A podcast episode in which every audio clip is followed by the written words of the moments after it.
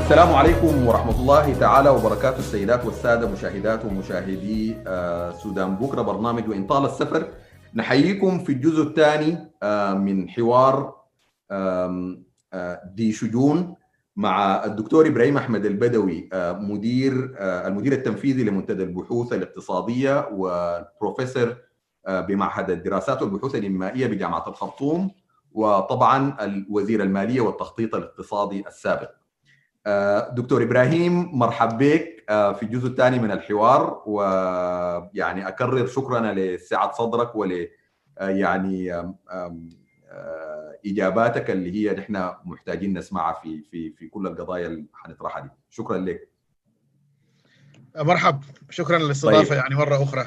الله يخليك. شكرا يا دكتور. طيب آه، دكتور آه، أنت عملت فعلا يعني آه، في ورقة مهمة جدا اللي هي ورقة حرية سلام وعدالة اللي طلعت أو نشرت في مارس 2019 وتكلمت فيها عن الملامح العامة لخطة اقتصادية. الوقت ده طبعا أنت ما كنت لسه يعني الوزير ولا ما كان معروف ما كان معروف الثورة حتنجح ولا ما حتنجح أصلا.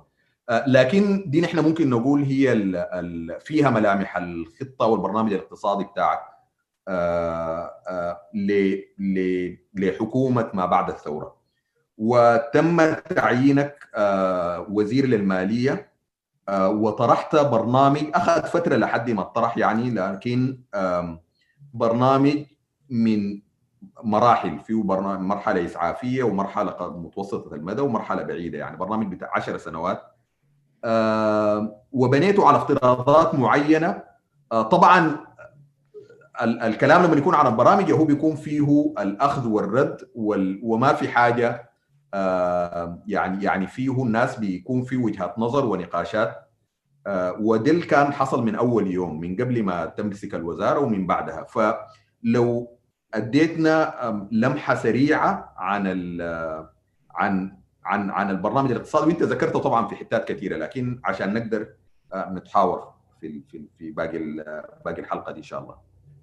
ملامح برنامجك نعم. آه، لإنقاذ والله الاقتصاد. طبعا الملامح الملامح الأساسية بتاعت البرنامج الاقتصادي كانت مبنية أو ما يعني يعني من البدايات يعني أنا كنت مدرك إلى أنه يعني تركة النظام البائد كانت تركة ثقيله جدا وأنا استخدمت التعبير القرآني يعني لتنوء بالعصبة وللغوه أيوة. آه، يعني والتركة دي اتمظهرت في أو تتمثل في وجهين لعملة ال- تركة الإنقاذ الاقتصادي اللي هو الدعم السلعي. الدعم السلعي خاصة المتعلق بدعم المحروقات اللي هو كما هو معروف يعني بشكل حوالي 12% آه، من الناتج المحلي وأكثر من 30% من الموازنة. ويتسم بكل ملامح الأزمة. أول حاجة دعم غير عادل وغير فعال كنتيجة لانتشار التهريب المعروف والتسرب وكده و- وغير قابل للاستدامة لأنه كلفته المالية عالية جدا وهو خصما على أي مشروع نهضوي مستقبلي للتركيز على بناء رأس المال البشري والبنيات الأساسية وكده. لأنه في النهاية الاقتصاد نفسه كما هو معرف بأنه تخصيص الموارد المحدودة بصورة آه، يعني فيها كفاءة وفيها عدالة لاحتياجات أو لنهايات غير محدودة. عندك موارد محدودة وعندك احتياجات غير محدودة. فأنت أنسب حاجة توظف الموارد المحدودة دي بصورة فعالة عشان تخدم رؤية معينة أو هدف معين. ال ال ال الم- ال- الوجه الثاني للعملة اللي هو أنه عملة تركه نظام الإنغاز هو تعدد أسعار الصرف وتسيد السوق الموازي للنقد الأجنبي. والاثنين ديل حقيقة مش بس يعني يمثلوا آه يعني تركة ثقيلة إنما هم أيضا أصبحوا حواضن للنشاط الطفيلي.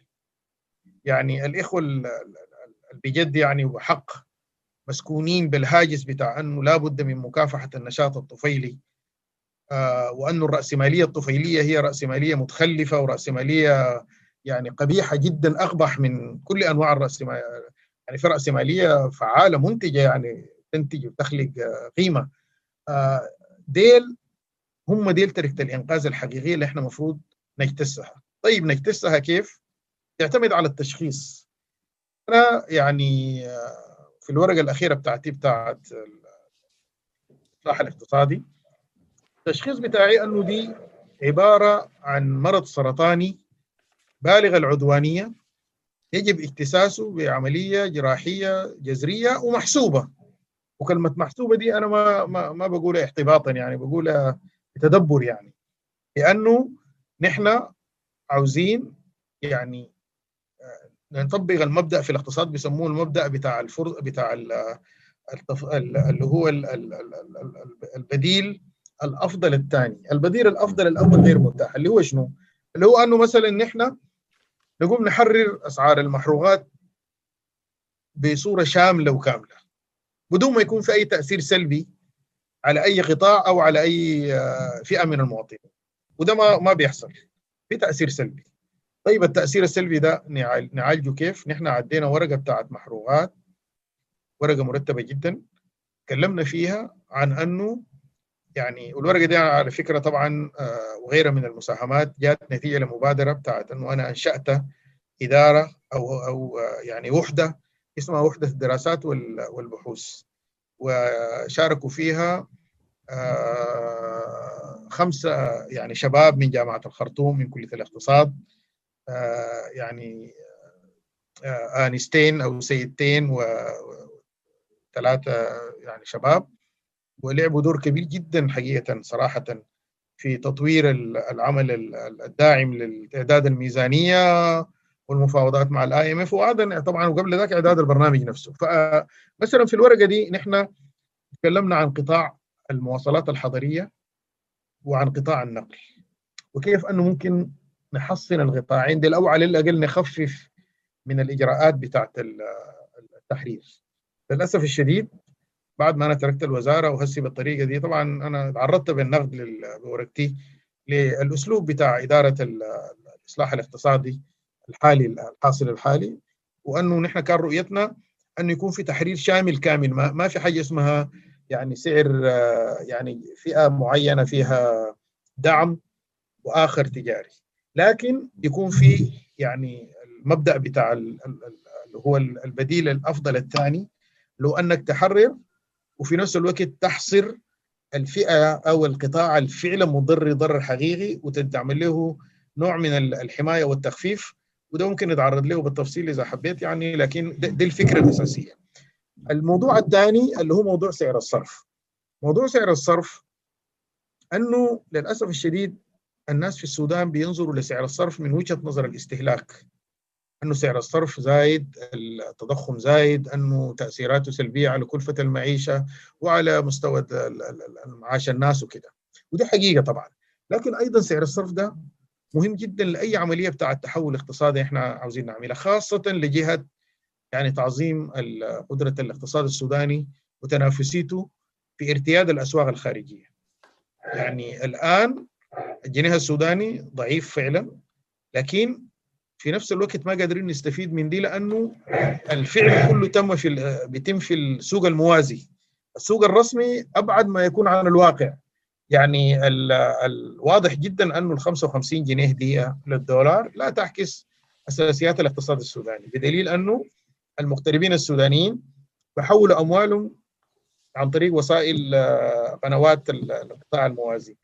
حتى العلاقة البينية ما بين المستوردين والمصدرين بتتم خارج النظام المصرفي عن طريق السعر الموازي وكده.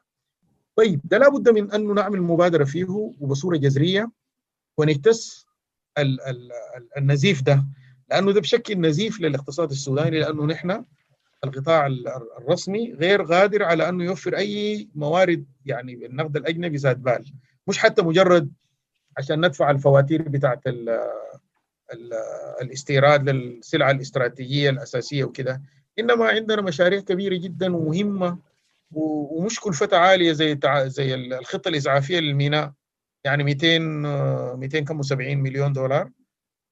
دي يعني في الظروف العادية كان نستطيع نوفرها يعني من ال من ال من السوق المحلي يعني. نفس الشيء البنك الزراعي آآ آآ كان عايز يجيب صوامع من من روسيا البيضاء أظنه ب 77 مليون أو حاجة بالشكل ده. وطبعا برضه وأشياء كثيرة وقيس على كده والدواء والمسائل كثيرة جدا. فكان لابد من أنه يحصل توافق في أنه نحن الوضع ده وضع بتاع أزمة.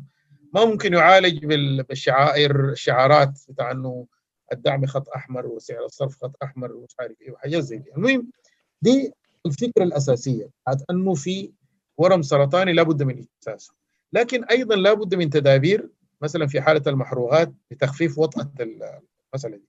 في حالة سعر الصرف أنا تحدثت عن عدة يعني يعني يعني برامج لتخفيف درجة الارتباط ما بين كلفة المعيشة أو التضخم المحلي وحركة سعر الصرف.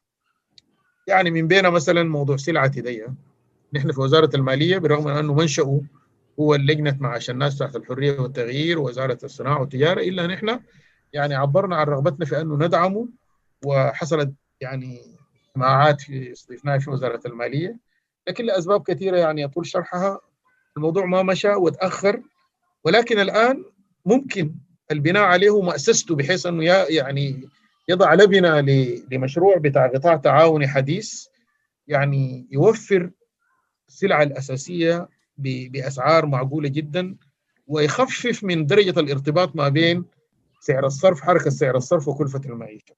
دي واحدة من التدابير. في تدابير أخرى متعلقة ب تسهيل الأصول المستردة. وأنا تكلمت قبل شوية عن الإدارة دي وعن تعيين الأخ عبد الحفيظ إدريس اللي هو أحد منسوبي وزارة المالية السابقين. وعمل عمل كبير جدا أنا فصلته في في الدراسة. وللأسف بعد ما أنا تركت الوزارة اتخذ قرار متعجل وغير صائب بحل الإدارة دي. ولكن بعد ذاك يعني لحسن الحظ الحمد لله أنه اعيد تكوين الوزاره الإدارة دي من جديد وتعيينه هو ذاته على رأسها وأنا أنا أنا متوقع إنه يقوم بعمل كبير في المجال ده. هناك أيضا موضوع اللي هو ده أنا بسميه الصندوق الأسود في الاقتصاد السوداني اللي هو صندوق المعاشات والتأمينات.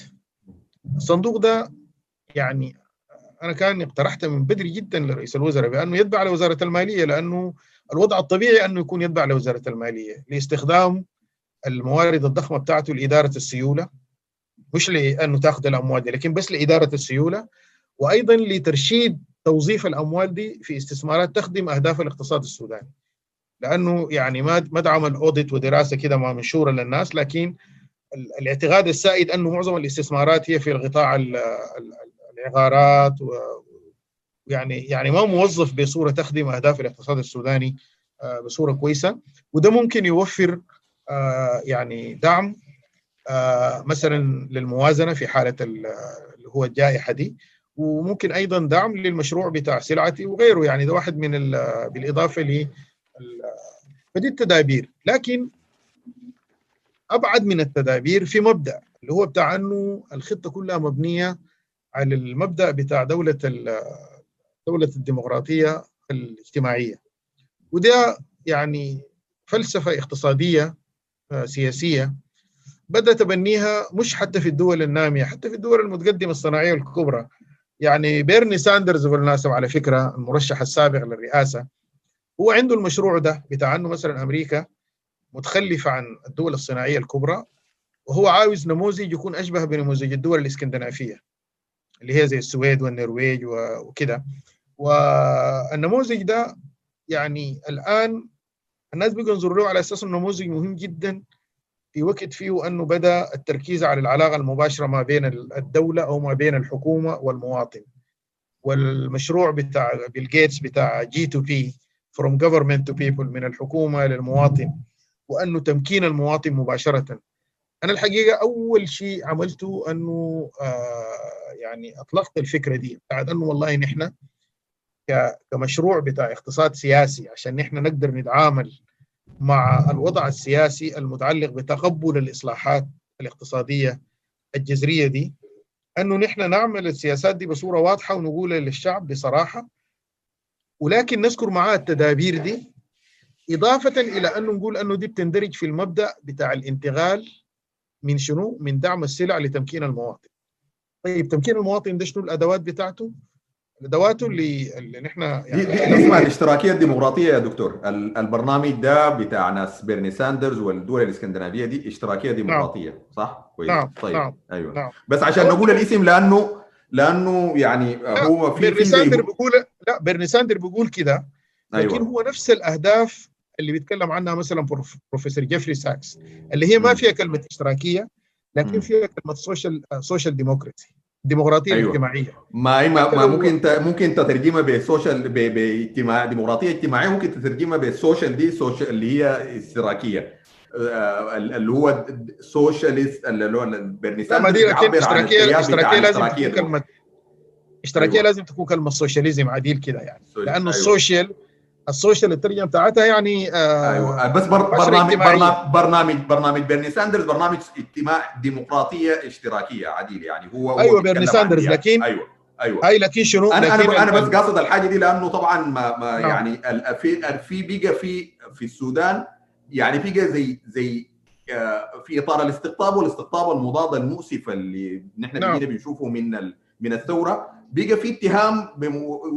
لمجرد الكلام عن عن يعني ال... ال... ال... عن أفكار معينة بان والله دي ايديولوجيا كأنه الايديولوجيا دي حاجة كعبة كويس و... ف... وأنا عايز أقول إنه ال... ال... ال... ال... يعني يعني وبالذات طبعا هنا ده فيما يتعلق بالبرنامج الاقتصادي بتاعك البرنامج الاقتصادي للدكتور إبراهيم البدوي يعني الناس أخذوه وبقى فيه استقطاب شديد وده حنجيه فيه لقدام وكأنه آه وحتى السيد رئيس الوزراء اتكلم عن إنه نحن براغماتيين ونحن ما عايزين أيديولوجيات. لكن سواء الديمقراطية الاجتماعية أو الديمقراطية الاشتراكية هي برضه ايديولوجيا لكن آه تفضل واصل يعني. وشوف يعني شوف أيوة طبعا أنا عايزك تدينا هي شنو في في تعريفك للحاجة دي لأنه تكلمت عنها كثير نعم. نعم. وشوف نعم. طبعا يا أستاذ حسام أنا أتفق معك. يعني هي في النهاية المسميات لكن الفكرة هي انه نحن ننفذ لأصول المعاقد بتاعت البرنامج نفسه هو مستند على نعم. شنو نعم. يعني الفكرة بتاعت أنه أنا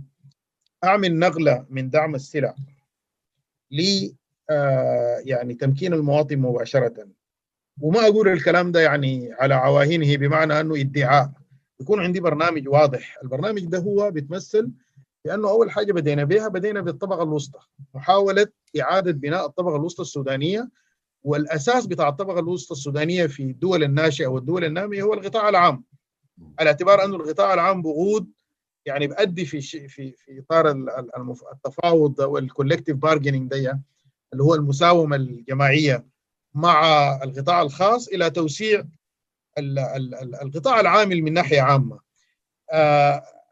المسألة بتاعت الهيكل الراتبي ده دي مسألة مهمة جدا في رأيي وكان لابد منها عشان انت تقدر تأمن يعني غطاء سياسي يعني شعبي لمشروع جذري بتاع بتاع إصلاح اقتصادي يعني بيؤدي لمسألة تحرير سعر المحروقات بالإضافة إلى سعر الصرف وكده.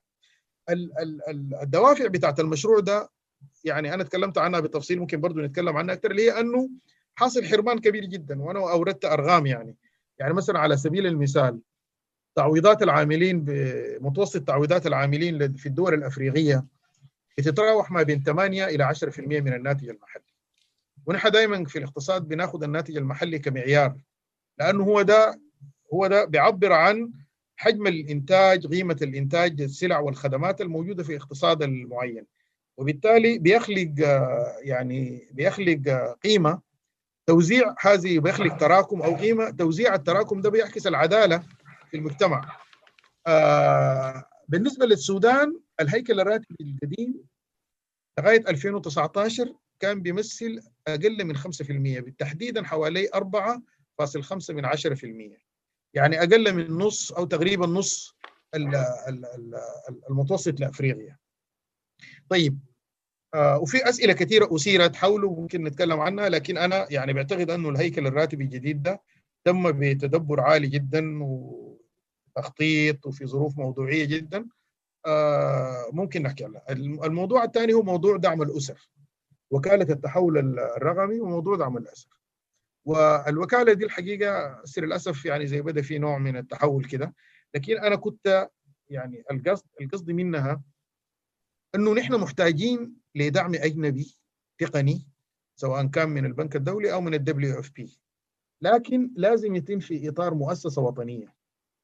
عشان كده أنا يعني مشيت للسيد رئيس الوزراء واتفقنا على أساس أنه أقنعته واتفقنا على أساس أنه نحن ننشئ وكالة التحول الرقمي بقيادة يعني سعاده العميد الدكتور عصام عباس، عصام عباس ده من الشخصيات الممتازة جدا في وزارة الداخلية هو المدير بتاع إدارة السجل المدني. عندي دكتوراه مدير إدارة مدير إدارة تقنية المعلومات في السجل المدني. هو مش إدارة آه تقنية المعلومات في السجل أيوة. المدني. أيوة. نعم. وعنده دكتوراه في الكمبيوتر ساينس وكده. ويعني كان تم توافقه مع وزارة الداخلية أنه يتم انتدابه وأنه الإدارة دي تكون في وزارة المالية.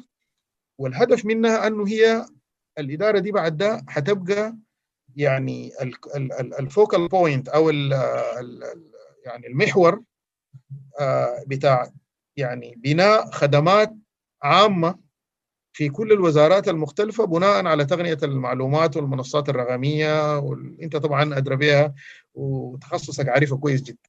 وأنا أفتكر ده فيه استشراف للثورة الرقمية وفيه أيضا على فكرة يعني آه يعني يعني يعني تفكير فيه إبداع بأساس أنك أنت عاوز تقفز فوق القصور المؤسسي الموجود. ودي طبعا معروفة هسه الآن أنه التقنيات دي أضافت فرصة بالنسبة للدول اللي بتعاني بتعاني من قصور مؤسسي من فساد ومن غيره ومن غيره لانك أنت تستخدم التقنيات المعلوماتية دي والهاتف النقال والمنصات دي وكده والقواعد المعلومات عشان عشان تقدر تقدم خدمة بما في ذلك خدمة دعم الأسر. وموضوع دعم الأسر ده أيضا ده مشروع يعني كبير جدا بيساهم مساهمة كبيرة جدا في مكافحة الفقر وعنده مساهمات كثير جدا أنا استعرضتها بما في ذلك دعم عملية السلام.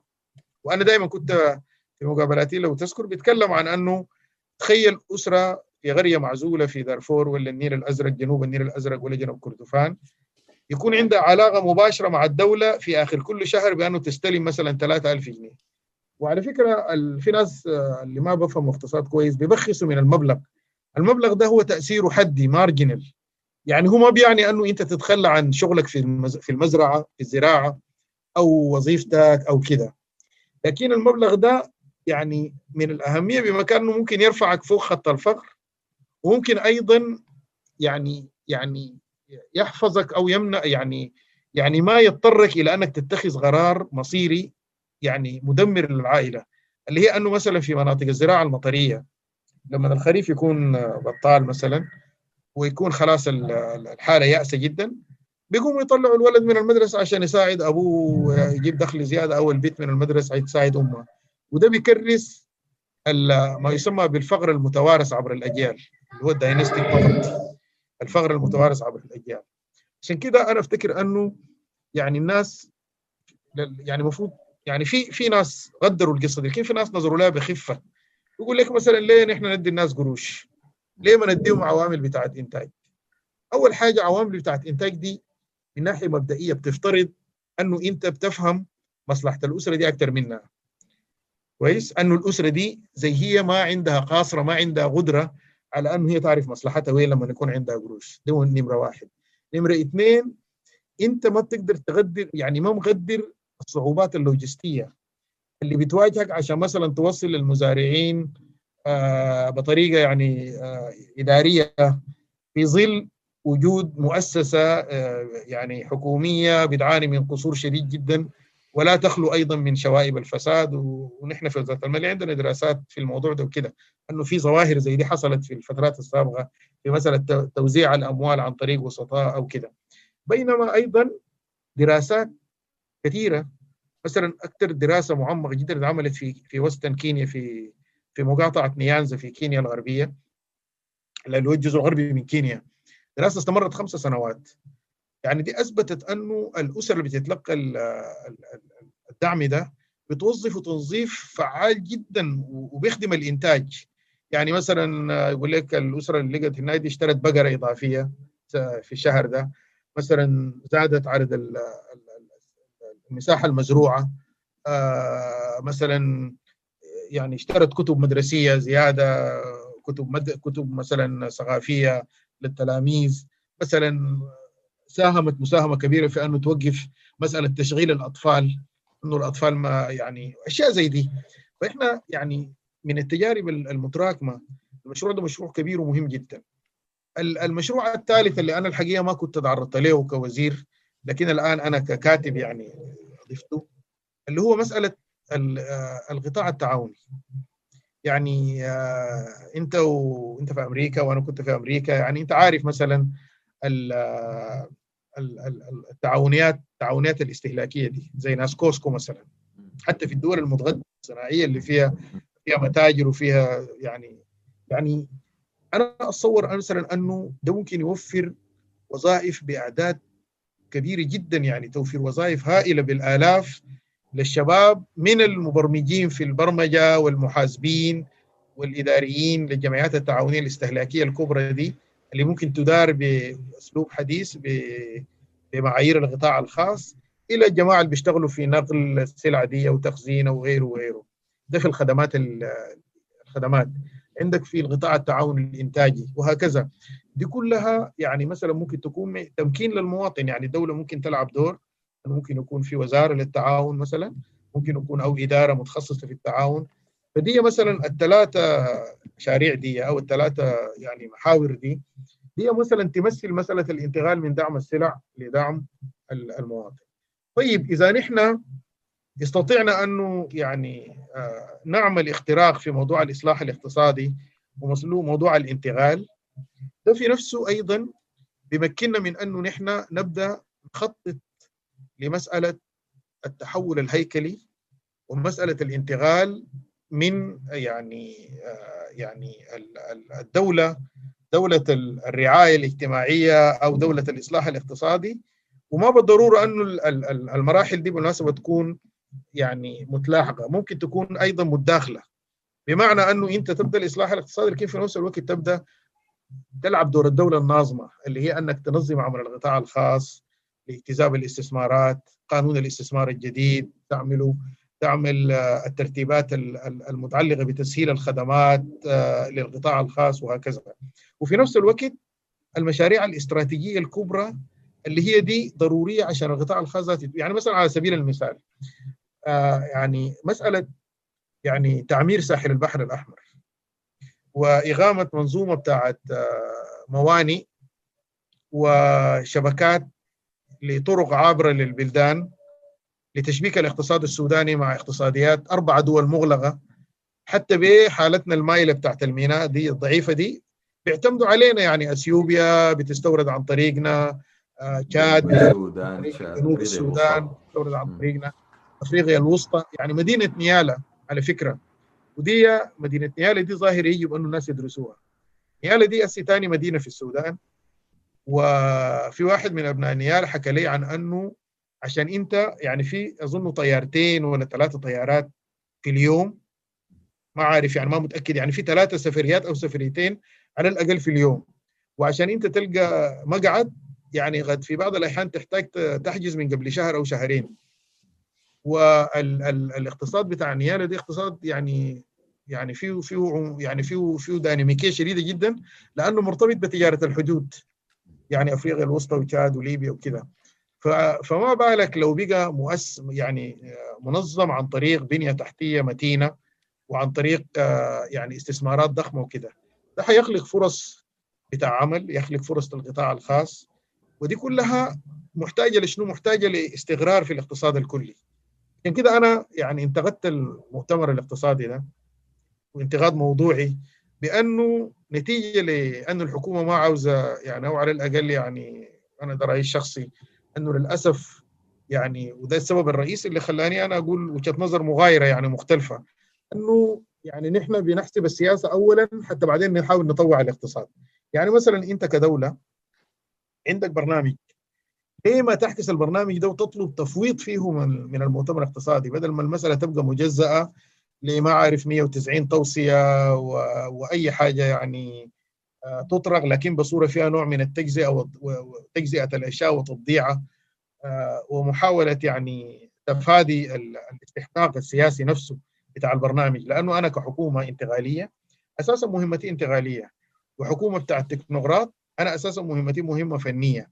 فيجب أنه يعني أنا أطرح البرنامج بتاعي ده وأطلب تفويض له وإذا بقى ما في تفويض خلاص أنتم عندكم الخيار يعني.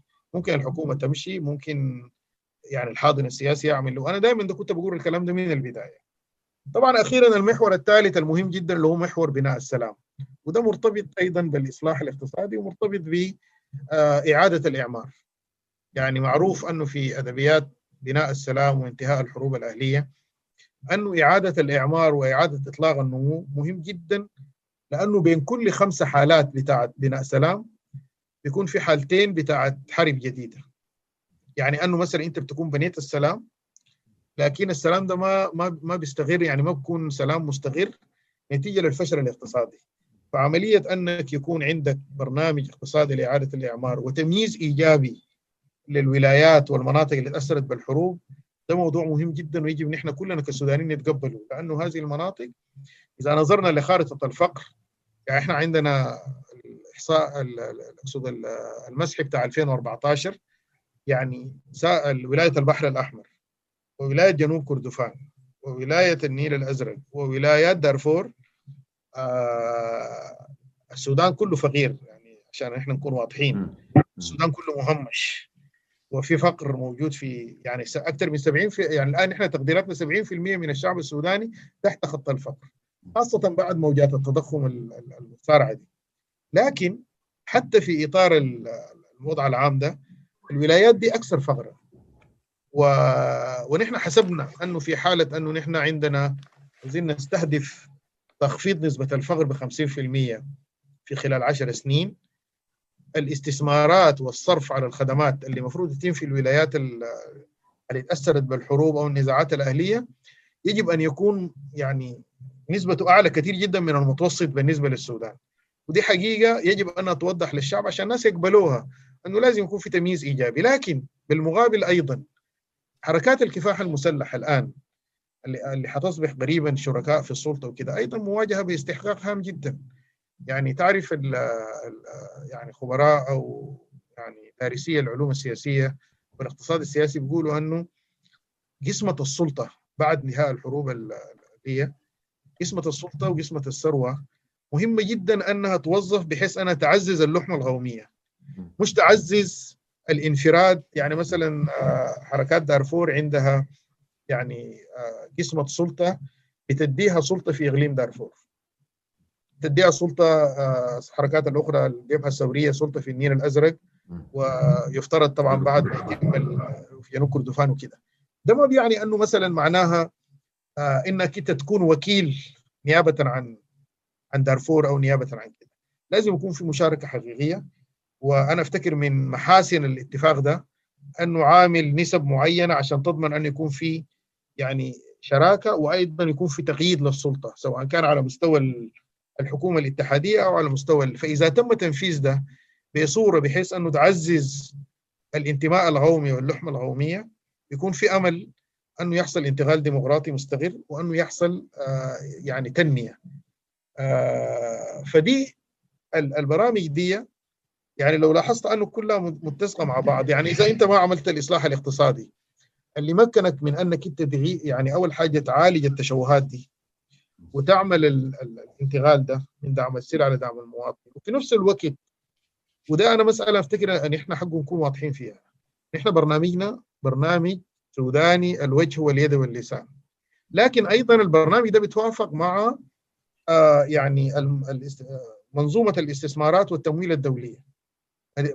وبالتالي ده بيمكننا من أنه نحن نحصل على معالجة المتأخرات ووصولا لإعفاء الديون. وطبعا أنت عارف الديون أكثر من 60 مليار. أنا دائما بقول أنه نحن موجودين في حفرة عمقها 60 مليار دولار. عشان نقدر نحن يعني نستشرف ال ال ال الآفاق في في الهواء الطلق لازم نطلع من الحفرة دي. ولازم نكون واقعيين. وخاصة إذا ما عندنا بديل. فأنا تقريبا باختصار دل دل دل دل, دل يعني كويس. المحاور بتاعت البرنامج.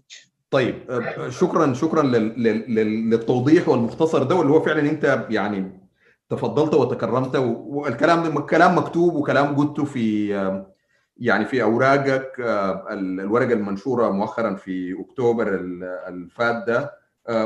ومذكورة قبل كده في لقاءاتك وفي طول فترتك في الحكومة. وطبعا كان مثار نقاش وحندخل للنقاط دي شوية شوية يعني في لكم يعني كم كم واحدة منهم. اولا الدكتور الافتراض الأساسي القايم على إنه أنت بتتكلم عن التحليل التوصيف بتاع المشكلة. إنه نحن ورثنا من نظام الإنقاذ الأكبر وجهين للخلل هم الدعم السلعي وسعر الصرف.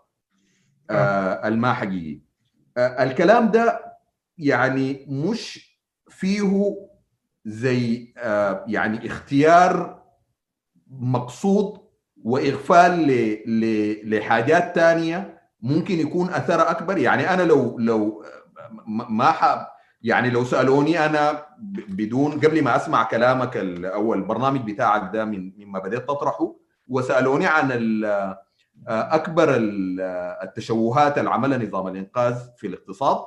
حقول الفساد حقول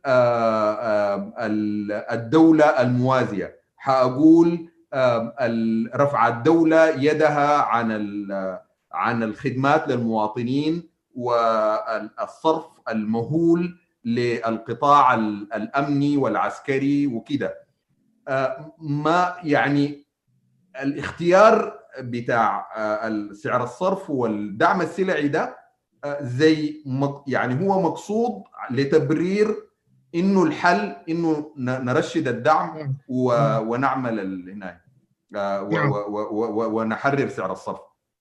نعم. لا ده سؤال سؤال هام جدا والله أنا أشكرك عليه. لأنه حقيقه أنا يعني المغاربة بتاعتي مغاربة مبتزأه يعني مش يعني مني أنا من جانبي أنا يعني لأنه عشان حبيت أختصر يعني. حقيقة أنا تكلمت عن مغاربتين أو برنامجين. اللي هو برنامج الاقتصاد الكلي اولا معالجة تشوهات الاقتصاد الكلي اولا وبرنامج معتمد على ما اسميته أنا بالمغاربة القطاعية. وأنا دي صنفتها لأربع أقسام. اللي هي دي بتشكل المحاور بتاعت ال ال ال معظم خبراء لجنة الحرية والتغيير. هي أنه نحن نركز على المسائل المتعلقة بمثلا قانون الاستثمار آه مثلا آه تعبئة الضرائب والجمارك وتحصيل الموارد مثلا شركات المساهمة للقطاع الخاص sorry آه sorry آسف شركات المساهمة للمغتربين مثلا يعني تبديل العملة آه مثلا الشركات الأمنية والعسكرية وولاية وزارة المالية وكذا. طيب نحن أول حاجة خلينا نتكلم عن إنه في غواسم مشتركة. دي متفق عليها وأنا ذكرتها في الورقة وقاعد أذكرها دائما إنه نحن دي متفقين عليها يعني ما موضوع خلاف. اللي هي موضوع ولاية وزارة المالية على المال العام موضوع الإصلاح المؤسسي موضوع مثلا وقف انسحاب الدولة من القطاع الاجتماعي. يعني مثلا نحن في الميزانية اللي عملناها وعيد تأكيد الالتزام بها إنه نحن زودنا المخصصات بتاعت وزارة الصحة مرتين ونص يعني زدناها 250% وزودنا المخصصات بتاع وزارة التعليم اعتمادات وزارة التعليم بثلاث مرات.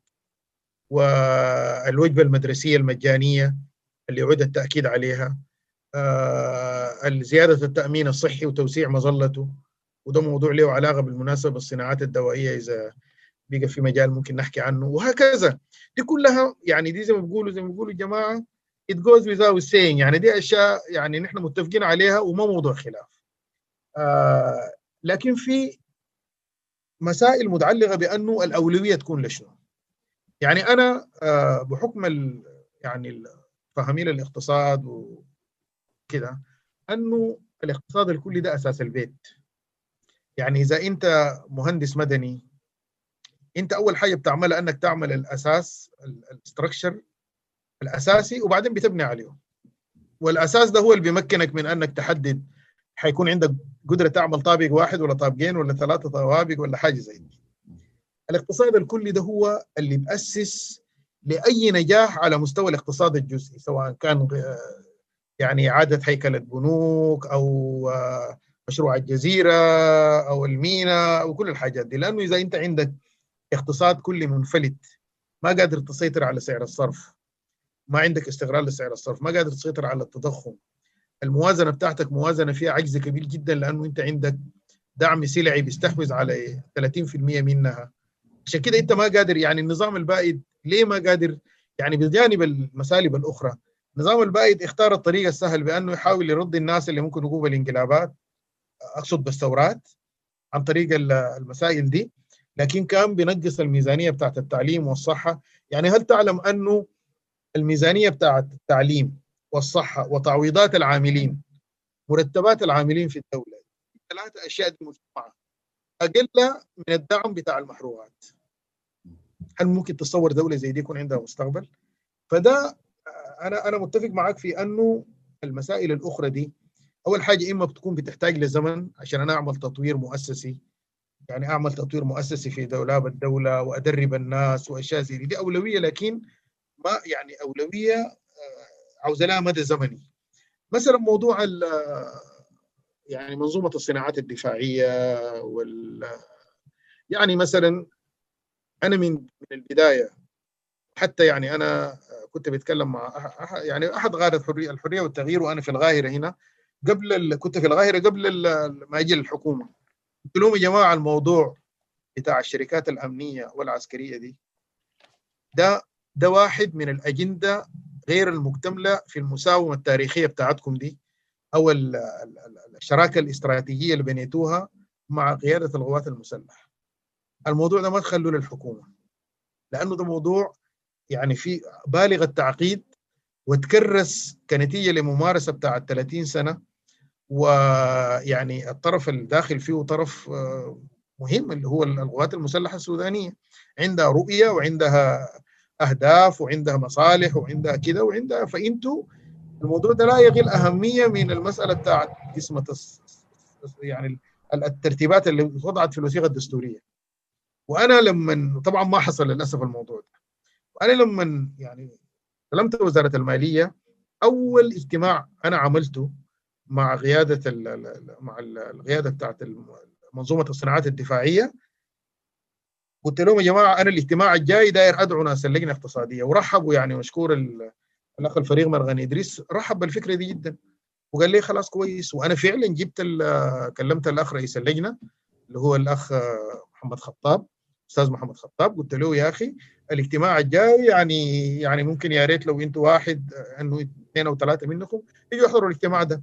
لأنه أنا قصدت أنه هم يكونوا في الصورة عشان الموضوع ده موضوع يعني أكبر من وزير مالية وحتى أكبر من من حكو من رئيس وزراء وحكومته. صراحة يعني موضوع الموضوع ده. المواضيع الأخرى حتى شفت في إطار الحكومة نحن كنا بنعاني معاناة شديدة جدا وبالرغم من دعم رئيس الوزراء وقتها في مسألة الشركات في بعض الوزارات زي وزارة الطاقة لأنه ده تراث برضه من أيام عوض الجاز يتكرس وكده والمسألة ما بالسهولة دي يعني. فأنا داير أقول إنه الاعتبارات الأخرى دي مهمة جدا. لكن ال ال يعني الحوار بتاع أنه نحن نبدأ وين وندي الأولوية لشنو ده هو اللي هو ده يعني بيحدد المشروعين ديل.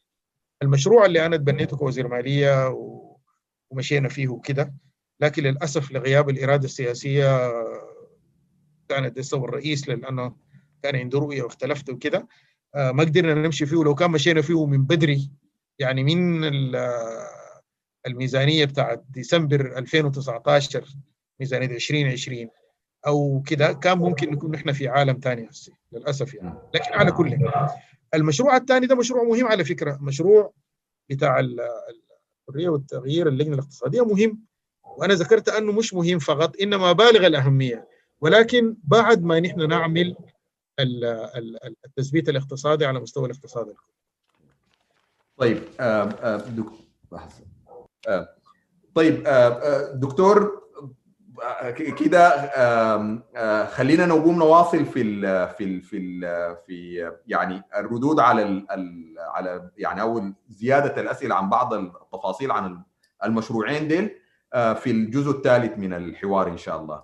فالسيدات والسادة المشاهدين شكرا جزيلا لكم ونواصل اللقاء مع الدكتور الحوار مع الدكتور إبراهيم أحمد البدوي. في الجزء الثالث من هذه الحلقة. شكرا جزيلا. شكرا.